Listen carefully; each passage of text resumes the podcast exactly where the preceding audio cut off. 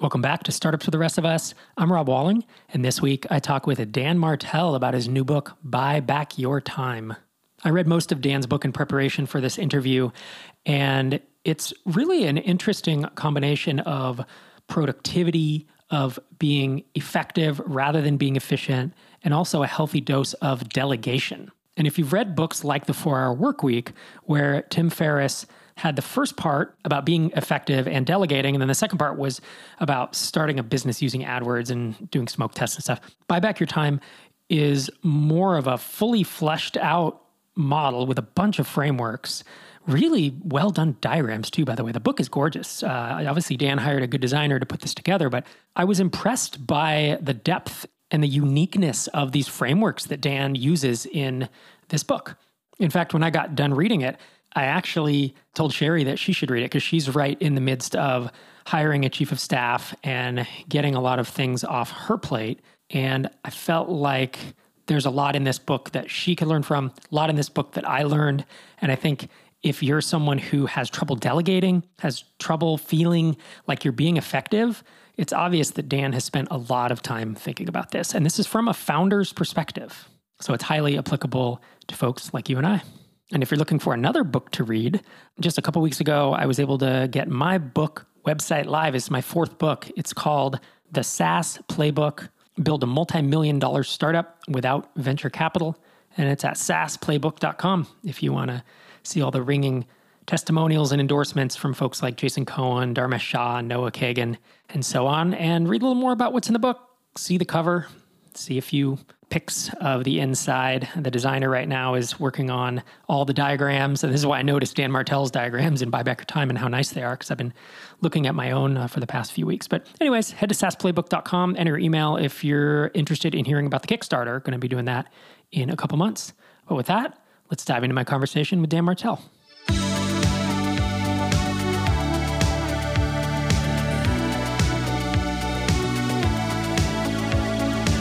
Dan Martell, welcome to the show. Rob, thanks for having me, man. Obviously, uh, really excited. Big fan. This is cool. This is exciting. Yeah, it's going to be fun. We're going to talk about your experience and about your new book, Buy Back Your Time. If folks think, shut up and take my money already, buy back your time dot com. The book came out today as this episode goes live. You told me offline, two and a half years to write this book. That's, that's a lot longer than a lot of people take. What was that process like? Why did it take so long? It took a while because, you know, it's funny, the buy back your time is about the buyback principle. My philosophy in life is before I say yes to something, I actually ask myself the who question, like who do I want involved in this project? So uh, it started with Ron, my, I literally, he's my book C E O, Ron Friedman. He's multiple time bestselling author. He called me up, consumer of my YouTube channel, and was like, dude, how do you not have a book yet? And I was like, ah, it's just not a priority. I'm kind of busy. I've run two companies, like, you know, and he was like, well, you need a book.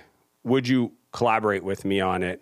And I was like, I'm open to it. Like, you know, tell me what you, what you got. And, and it's cool because I think like, you know, I don't know about you, Rob, but like the more you build and the more you stay in your lane and you just like, to really try to focus on becoming like tip of the spear. And Naval talks about this, the three levels of luck, where like level one is you're just lucky, right? You win the lottery. Level two is you work hard to become lucky. Level three, if you're great at what you do and you do one thing, like I've only ever done similar to you is just like software and B two B SaaS. You eventually have other people come to you with their luck, right? So it's like their level two luck comes to you. And that's how I feel with like Ron. He's the one that came to me. He'd obviously had success in books. And he's like, hey man, I'd love to help you do this.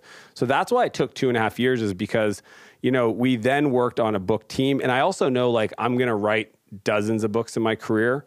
And I wanted to lay down the foundation and process. So I actually approached this as almost like building the rhythm for, for writing a book every three to four years. So it wasn't just like sit down and write. It was like, okay, researcher, editor, agent, book team, even even on the marketing side, like Daniel on my team who's managing the the launch, you know, these are people I want to work with on all my books. So that's that's really why it took so long. And then just the amount of editing. I mean, I I probably like earnestly edited it three big times, like full edits. Like the first version was like twice as long, and then it was like seventy percent or thirty percent less. And then then we went away for five days with my copywriter, Chris, and we like just attacked every paragraph and sentence, and and then did a final kind of restructure because I'm very framework focused. And uh, I remember the first version of my book, my my editor, Noah, goes, uh, I need to explain, he's very kind. I was like, dude, can you just skip to the end? He was like, I need to explain to you the difference between a university textbook and a best-selling book. And I was like, okay, let's like, and he just explained, obviously, like, because I'm just so, if you started reading the book, like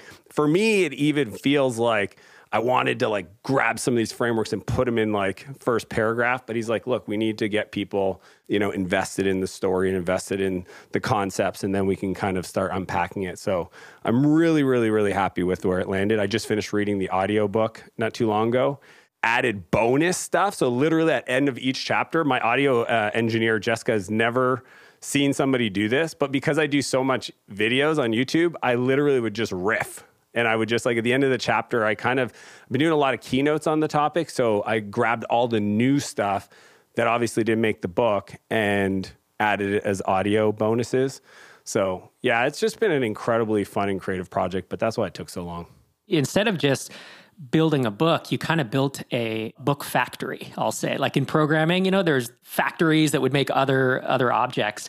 And I don't mean that in terms of like churning out the content, but you build a whole structure around producing a book every three to four years, which I think is super cool. Yeah. And I use an agile development process. Like I, I literally took the same philosophy of like software development and just applied it to book writing, which drove a lot of my team members crazy because that's not normal. The way we did each chapter and kind of created a review and literally ran it like a sprint process. It was kind of awesome for me because it kept me really close to the to the final product so that when I came back to edit, I didn't feel like it was just such a departure. But yeah, it was it was neat to kind of try to figure out what does the industry do and then what do I need to have happen so that I feel good about it and then try to merge both. Yeah, I just finished my fourth book, and I, I think I'm going to be running a Kickstarter here in the spring. And this is, they've all been self-published. What I've never done before is hired a project manager, which I did this time. Then she went out and hired an editor, a cover designer, whatever else, all the other, the interior layout, the interior designer for images, blah, blah, blah. And now, to your point, I'm already excited about writing my fifth because I now have a team that as long as they're around in a year or two, like the next one will be coming as well. So I guess that's that's what entrepreneurs do, right? Is like we we build structure and we build repeatable things. You know, if you're used to building SaaS and software, it's like you don't you don't want to do it once and throw it away. You want some type of, of S O P. And so I want to dive into what you call the buyback principle, which is don't hire to grow your business, hire to buy back your time. A little counterintuitive, right? Talk me through what that means. Flesh that out for the listener. Yeah, I call it calendar over capacity, right? So oftentimes entrepreneurs, they just keep building. And and people have never built companies. They they don't know any better. There's nothing wrong with it. It's like, you know, you you start a business, an agency, a software company, and then it's like, I need to hire a developer. I need to hire somebody to do copywriting or whatever. And you just keep hiring. The challenge with that approach is as the C E O, at some point you'll hit what I call the pain line, right? And the pain line is this point where any more growth will create more pain in your life than you're able to deal with. And what that means usually happens, it is different for different people. They hit ceilings, but on average, it's usually about one point two million in revenue and about a dozen employees, right? Where you wake up, you go to work and you manage all these people. Like, are their projects being done? Are they doing it right? You're checking their work. And you like have all these aspirations to get a ton of stuff done that day. And it's literally three or four in the afternoon. You haven't done anything except being meetings. And you're literally doing all the work that you nobody else wants to do, right? You're like managing and project managing and coordinating and paying bills and dealing with fires and all this stuff. And what happens, and this is the biggest risk for business, is the pain line, is they usually, when entrepreneurs feel this, they do one of three things. I call them the three S's. They either stall, they decide like, I don't want to grow anymore. Or I want to just grow five, ten percent a year, or last year was more profitable and I worked half the time, so I'm going to go back to that size. The challenge with stalling is you know, your customer's not going to stop wanting more things, or the market's not going to stop desiring growth. Like G D P growth happens whether you like it or not. And the truth is, and this is a big one, Rob, as you know, it's like your team wants more opportunity. So if you decide that you want to stall, you're inadvertently slowly dying. Selling is the next one, which, you know, we get the call. It's like, I don't like this anymore. I thought it would be easier. I had this vision of freedom. My life does not look like that. Maybe I should go do something else. And then third is sabotage. And that's that's an interesting one, because sabotage is like dragging your feet responding to an email, right? Because you had a lot, you have a potential partnership in your inbox that could grow your business, or you don't make a key hire decision quick enough and the person takes another job. It's like all these things that are going to slow you down from winning and succeeding, but you have this like psychological adversity, and you have like, you can feel it on your chest, right? It's like pressure and noise. I even talk about the five assassins, because a lot of these are self Self-inflicted. I literally just got a message from an entrepreneur that admitted to me that he's been drinking way too much this year because of that pressure and noise. And that's the pain line. So the philosophy of the buyback principle is designed to avoid doing that or hitting that point. Because if every time you deploy dollars for labor, right? Because that's all that's all hiring is, right? I like have a resource and I deploy it. That you start first with your calendar and you look at like the things that take energy from you and that are low cost to give to somebody else, so that you fill it back up with things that make you more money, that light you up. Then as you grow through that process, it's inevitable that you will actually build a repeatable, scalable model that doesn't have a bottleneck, right? The reason why they call it a bottleneck is because the constraint is at the top of the bottle, which is the C E O. And when I've built all my companies this way, it's felt way lighter and easier to scale. Whenever I violate this rule and I go and I hire, I mean, I have clients that are like, yeah, I'm going to hire a C O O.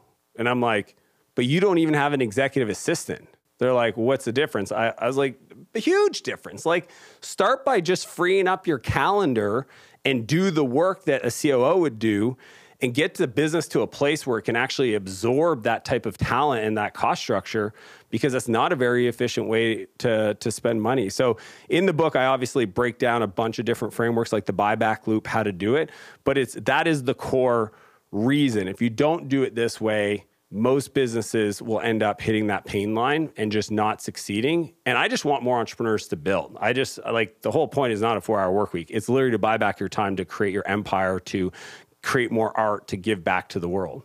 So I find it really interesting you're talking about hiring a C O O without an assistant. You have a whole chapter dedicated to hiring and delegating to assist, assistants specifically. I guess talk a little more about that. You use an assistant extensively. In fact, when I schedule, when we scheduled this podcast, I basically scheduled it with her.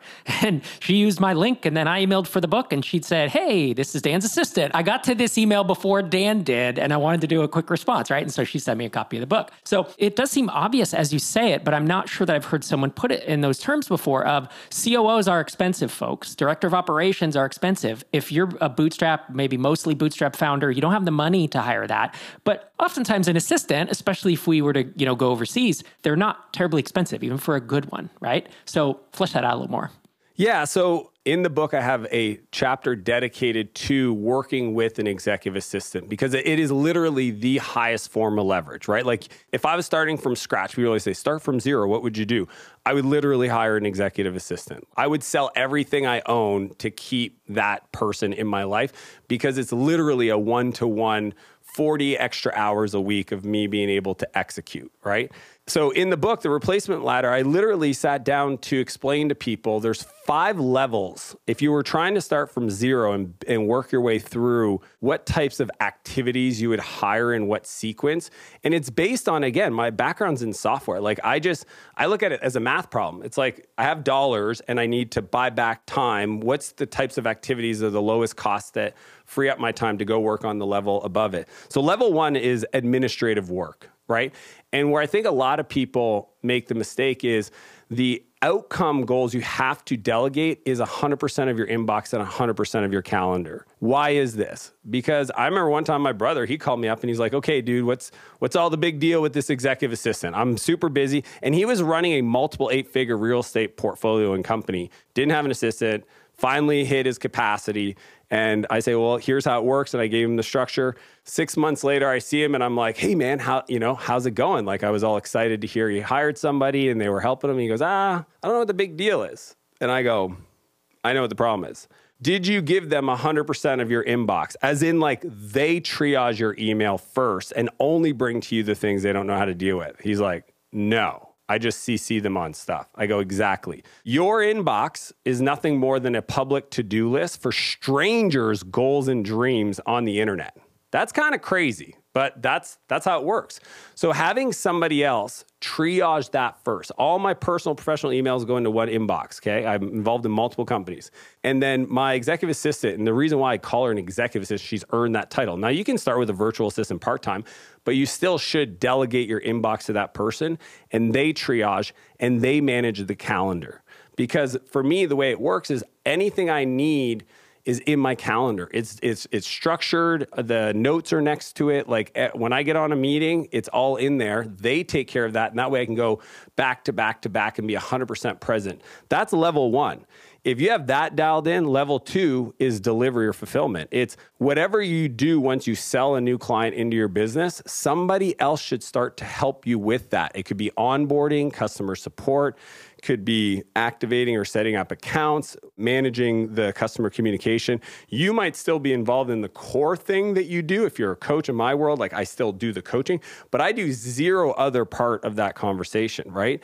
And that's that's level two to just help you kind of build more bandwidth in your calendar. Level three is marketing, right? You need to have somebody wake up every day and focus on, in the two areas there is, is campaigns and traffic. Like who's monitoring the landing page? Rob, how many times have you had something break out there and not know for weeks? I mean, it happens to me all the time. A funnel is like, a link's broken in a funnel and we're running ads to this thing. And like somehow somebody saw a comment on a Facebook ad that's like, hey, the thing doesn't work. It's like, I want somebody to wake up every day and like literally monitor traffic, monitor campaigns, and generate new leads for the business. Level four is sales. Now, I actually think most founders should keep those conversations. If you're buying companies, that should be you. If you're selling, that should be you. Until it becomes fifty percent of your calendar. If you're spending fifty percent of your calendar on sales or biz dev or whatever type activities, like that's when it makes sense to actually buy back your time and give it to somebody else that owns one hundred percent of the initial conversations and the follow-up. I mean,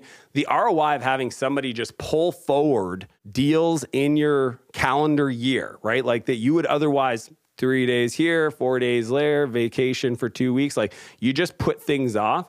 Pulling that forward pays for itself, no problem. And then level five is leadership. Level five is your executive leadership team. That's when you start thinking about like hiring people to lead departments and, you know, you might do like director levels or, you know, whatever. But to me, those are the five levels of the buyback time, the replacement ladder. If you wanted to argue with me, like what's the um, the dollar I have to spend to buy back the type of activities out of my calendar in the most efficient way for me to fill it up with things that make the business more money and drive things forward. And in order to get there and to evaluate, you have this thing called the, it's the, the loop. Buyback loop. Audit, transfer, fill, right? Yep. Once you experience the pain, then you audit, you transfer, and fill. Define those three to help folks understand how to go about this process. Yeah, so the the way I think about it is there's this process that will never end, right? Unless you just decide like, I don't want to grow anymore because I'm super happy and life is awesome. Most entrepreneurs do not sign up to that kind of mentality, but the buyback loop will always be part of your life. And essentially once you feel like you're at capacity, I probably do it every four months just because I'm adding, I'm adding, I'm adding, and I'm trying to buy back my time. Every four months, I do what's called a time and energy audit. So the time and energy audit at a high level is auditing your calendar for two weeks, highlighting things in red that suck your energy, highlighting in green things that light you up, and then using a one to four dollar sign annotation to tell yourself if it's like inexpensive to ha- pay somebody else to do versus expensive. Once I do that audit, then I put all the things that are red and one dollar sign in a bucket, and I try to find somebody else to do it. If I don't have any one dollar signs, it's only two dollar signs, then I take all the reds that are two dollar signs and find somebody else to do it. It usually correlates to the replacement ladder. But at the end of the day, once you have that list, then you have to figure out how to transfer it. And this is where I, I talk about the four C's in the book. But like one of my, I think, strategies that are unique that most people work really hard on is getting other people to like be trained up and create systems and, you know, what people call S O Ps, I call them playbooks. But in my world, I use this thing called the camcorder method. I literally record myself doing the work while I'm doing the work. So it takes me no extra time. I call it net time. And then when I'm ready to hire somebody to do the work, I've got three to five videos of me doing it and talking about it that I then give to them. And that becomes the first week of onboarding. So if I'm hiring somebody to manage my inbox, I literally have maybe five videos, ninety minutes each of me starting at three o'clock in the afternoon and going through my inbox and just talking out loud. It's, people are, don't realize like simple things like, if you email me, Rob, I'm going to grab that email and I'm going to let the person know like, hey, search my inbox to see if we have contacts. Okay, you're going to see these emails. I've known Rob for a really long time. Then move that conversation forward. You don't need to ask me. If the person has a history with me, schedule the call, right? So like you start like talking out loud, all these things. So then when you hire that person, you they spend the first week training on those videos. They create the S O P. So that's what's very unique about me. I give them a template. It's very simple structure, but then they create the process that they saw in the videos, and it creates a feedback loop for me as the hiring person to know that they understood what I was asking them to do. And then if for whatever reason in six weeks, two months, three months, it doesn't work out with them, I now have training and now a playbook that the next person could follow. See, most people will hold on to somebody that's an underperformer or not hire because they're fearful of the amount of time it's going to take to get them up to speed and that they're going to have to take out of their calendar. It actually creates like this compounding effect where it's like, I don't have the time to train them, but I don't have the time to do the work. So then you start cherry picking the most useful stuff. But at the end of the day, you just need to take the whole thing, get off your plate. That's transfer. And then the last one is fill. And this is, this is where most people get it wrong, right? Let's say I gave somebody an extra week in their, or an extra, an extra day in their week. Most people wouldn't know what to do with it, right? It's like, by way of a magic wand, you now have Friday open. What are you doing on Friday? Well, they'd probably get caught up in stuff and sharpen the saw and clean up some systems or whatever. But the truth is, is you want to fill your time up with things that are going to propel your business forward. And there's only three buckets of those things. Number one is skills, right? I look, I, I kind of consider it like a ladder, right? So it's like on the left side of the ladder, the first part is skills. I got, every entrepreneur has to develop skills. And when I say skills, I also mean strategies or solving problems. So it might be like, how do I get more leads? How do I improve my sales process? How do I improve my product development process? How do I increase, decrease my churn? Like those are skills that you have to acquire. On the right side of the ladder, the second area to invest time in is in beliefs, right? Like for me, I know if I want to achieve a higher le- level of success, I ask myself, who do I need to become? Who I am today is not the person, because if it was, then I'd have that result in my life. It's very simple. So then the question is, is like, how do I develop those beliefs? What a lot of people don't audit themselves. They don't meditate. They don't journal. They don't have somebody they talk to. They don't have a coach. They don't have uh, people in their lives that they can like challenge their beliefs, and they just keep going through the same motion. At the end of the day, there's no lack of knowing how to do something. It's free on YouTube. It's Google. It's like everything's there. What stops people is the belief, the confidence, the the tenacity, the the lens to look at the activity to actually drive that change forward. And then the the center of the ladder, the the steps, those are those are character values. Like that's that's who you become. I'm always telling people like, you need to fill up your calendar once you free it up in the next level of area. So if you don't have a clear direction where you're going and what that looks like, to then work backwards to say, okay, I need to develop this skill, this belief set. Some some people, it's just learning to let go, control, right? A lot of the concepts in the book, and that's why I, I put a ton of belief stuff in there.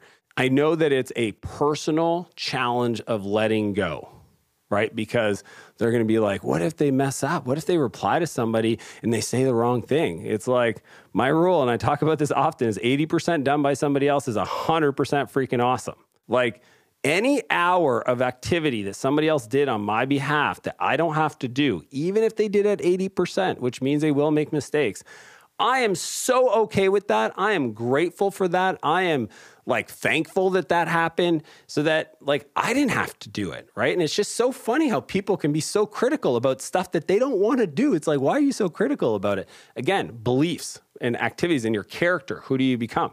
So the, that's what the audit, transfer, fill process is, and it never stops, right? And it's like skills, like invest in seminars, training, reading, developing, like just making it part of the process, because every person out there that you admire as an entrepreneur, this is what they do. They may not have a framework for it, but I guarantee if you ask them, how have you grown into the C E O that runs this multi-hundred million dollar company?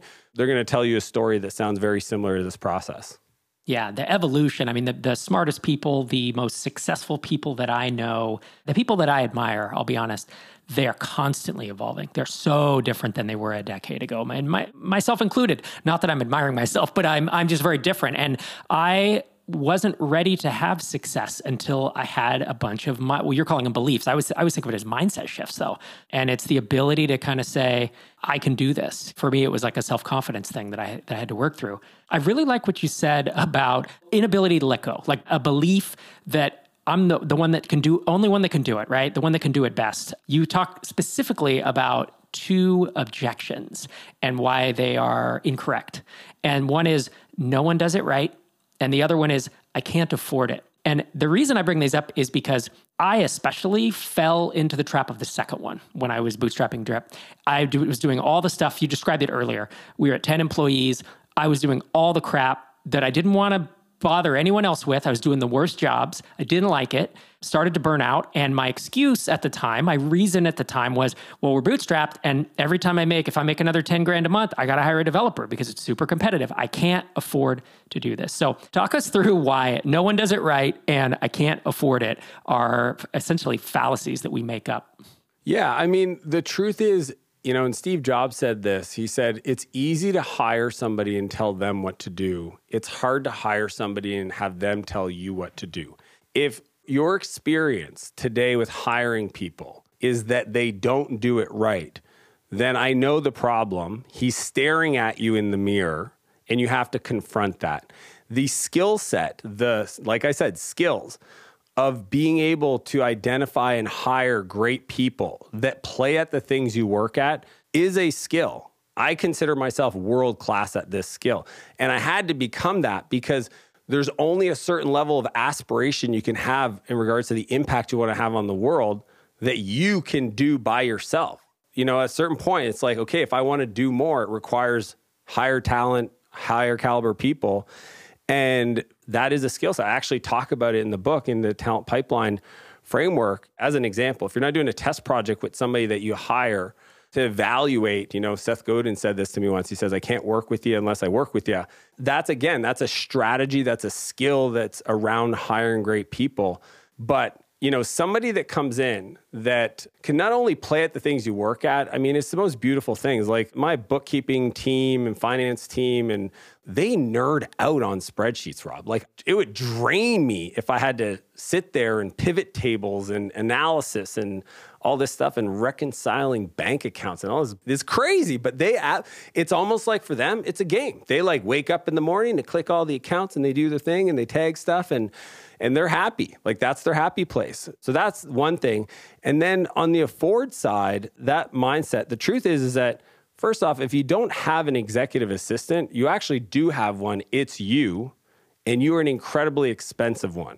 Like that's just a fact. At the end of the day, when people understand the value of their time, and that's, that's kind of where I start the book at with this concept called the buyback rate, because you need to understand that you've built a business that creates an economic outcome and you work. So that means essentially you have a income per hour that you produce based on your current business. And then the only way to increase that capacity is for the business to grow and you to work less so that it, it's not linear, right? Because you can only work one hundred twenty some hours a week until you burn yourself out.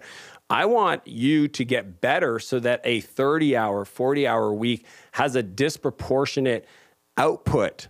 But that's only going to happen if you hire people to buy back the time, to have the space to develop the skills that are more meaningful. You know, Jim Rohn, this O G motivational guy back in the day, he's like, your compensation's based on the value the market decides, right? Like the highest paid C E O in the world today makes one hundred million dollars a year. His name is Tim Cook. The reason why the board and everybody in the world has no problem paying Tim Cook one hundred million dollars a year as a C E O is because he made a trillion dollars for the organization. Like, there is levels to your ability to produce a higher level of income, which increases your buyback rate, which means you can hire more people. The problem is, is I think what you experienced, Rob, is the same thing. Is people hire expensive folks because they're adding capacity and they're not buying back their time. Now, the cool part is if you follow the replacement ladder, you can get to a place where you're adding capacity. And most of the time when you're buying back your time, you're actually increasing the business capacity. You're just doing higher caliber work, right? Like, I want to free up myself from doing administrative work so I can go lead my teams, so I can work on product and work on customer success, not answer support tickets. I can pay somebody else to do that and train them up. I want to build the machine that builds a machine. I want to I want to work on strategy and systems, like you said, that's repeatable, scalable. And the more I do that, then the more efficient the whole thing becomes. Then the income goes up, which means my buyback rate goes up. It's a, it's a very simple mathematical equation. And that's that's literally my scorecard. Every year I'm like, did I become better? Because if I became better, then that means my income went up and the hours I worked to produce that income should have a higher rate. And if it didn't, that means that maybe this year was a push. I can learn, adjust how I'm filling up my calendar for next year, and then work through the same buyback loop so that I'm more effective. And as we wrap up, I want to ask you about one more thing that caught my eye towards the end of the book. You have a chapter where you cover four hacks, and we won't have time to cover them all today, but you have one called one three one. It happens when someone comes to you, a team member comes to you with a problem. And I think the one three one helps define that and tighten it up. Talk us through that. Yeah, in the book, I realized as I was writing it, I needed to add some leadership frameworks, because if you just hire a bunch of people and you still show up as like this chaotic, crazy C E O, which all C E Os are crazy, being an entrepreneur is a crazy concept. It's not normal. I had to give them kind of like the antidote to their venom a little bit. And one of them is is they have this desire to just tell people what to do. And I get it, because it's like, I see the problem. I know how to solve it. You've never solved it. I've done this a hundred times. Go do this. Challenges is we're not developing our people. And the one three one rule is a core principle, and it's part of our culture in all my companies. I literally, it's shorthand. We use it all the time. What's your one three one? And it's essentially asking the person to come to you and, first off, describe one specific problem you're talking about. Because oftentimes people come to you and they talk in circles. I usually politely ask somebody to stop and say, what is the problem you're trying to solve? And then they define it. Then I ask them, what are the three options they evaluated? At that point, usually a person says, I don't know. And it's like, cool, do you need more time to go do some research to come to me with three viable options? And they're like, yeah, I'm probably gonna need some time. Perfect. Want to meet tomorrow, same time? Yeah, tomorrow works perfect. Great. I'll see you tomorrow. And then they come back with those options. I had um, Adam, my my head of recruiting, came to me a long time ago, and he was like, you know, we got to hire twelve people this quarter. And I was like, yeah. He's like, well, how are we going to do that? And I was like, I don't know, but I think your title is head of H R and people, so you're going to tell me. And he's like, but I've never done this before. I go, that's okay. There's a ton. You want to see my to-do list? A bunch of stuff I've never done before. But then I was pl- I was just joking with him because he knew where I was going. But I just I wanted him to understand, like, I'm not here to do your job. And I think it's it's a lot of people might have a hard time with that, but that's just the truth. It's like, look, if I have to do everybody's job, it's just I'm going to be the bottleneck. I don't want to be the bottleneck. So I just said, look, can you take some time, do some research, and come back? He didn't even come back. He texted me and he's like, I got it. I'm like, I knew you got it, right? So the the three viable options as the C E O is actually there because most of the time, Rob, we just want to know the person thought through things the way we would, right? That's it. We don't, we actually know that they have the answer, but even if they gave us the answer without telling us the three options, then we would ask them, well, did you consider this? And did you consider this? It's not that we don't trust them. It's just because that's how we do it. We we literally running scenario planning in our head all the time. It's like, well, if this happens, this, and okay, I'm going to go with this option because of these reasons. And and then the, the last one, so that's one specific problem, three viable options. Then the one is their recommendation. ninety percent of the time, it's like, yep, that sounds great. Do that. And why this is so powerful is it pushes all the decision and problem solving to the front line. And if you don't teach this to your leaders, people that report to you, then you're going to inadvertently teach them how to do, and I talk about this more in the book, transactional management. You'll teach them how to do transactional management, and then they'll bottleneck. So it's actually a learned strategy that's that's negative that'll stop you from growing because you taught your leaders that process. Whereas the one three one rule creates this uncapped opportunity because everybody's coming to you. Here's a problem I saw. Here are my three options I looked at, and this is the one I'm recommending. And the person can go, oh, well, consider this, tweak this, but I think you nailed it. Perfect. And eventually you you you essentially develop people to the point where they don't even need to come to you unless it's really big. And the business moves forward so much faster. buy back your time dot com if folks want to check out the book. As I said, it was released today. And if folks want to keep up with you on Twitter, you are at Dan Martell. Thanks so much for joining me, man. My pleasure, Rob. Thanks so much. Thanks again to Dan for coming on the show. Again, buy back your time dot com if you are interested in learning more about the book and ordering a copy. Thanks again for joining me this week. I hope you enjoy the variety of episodes I'm trying to bring you. Today was an interview with a startup founder who is now an author. Last week was listener questions with Derek Reimer. Week before was about no code. The week before was solo listener questions. I'm trying to really mix it up, keep a lot of variety of material coming your way in different formats, because I know some people love certain episode formats, but I like to bring information, new information from outside our little bubble, right? I could just have all Microconf people come on this podcast and we would start to say and think the same things, and it becomes a little too homogeneous for my taste. And so I'm trying to A, bring in outside perspectives, but also looking at the same topics from different viewpoints, right? And different perspective in order to try to fully flesh out our understanding. And hopefully we all learn something along the way. Thanks for joining me this and every week. This is Rob Walling signing off from episode six forty-four.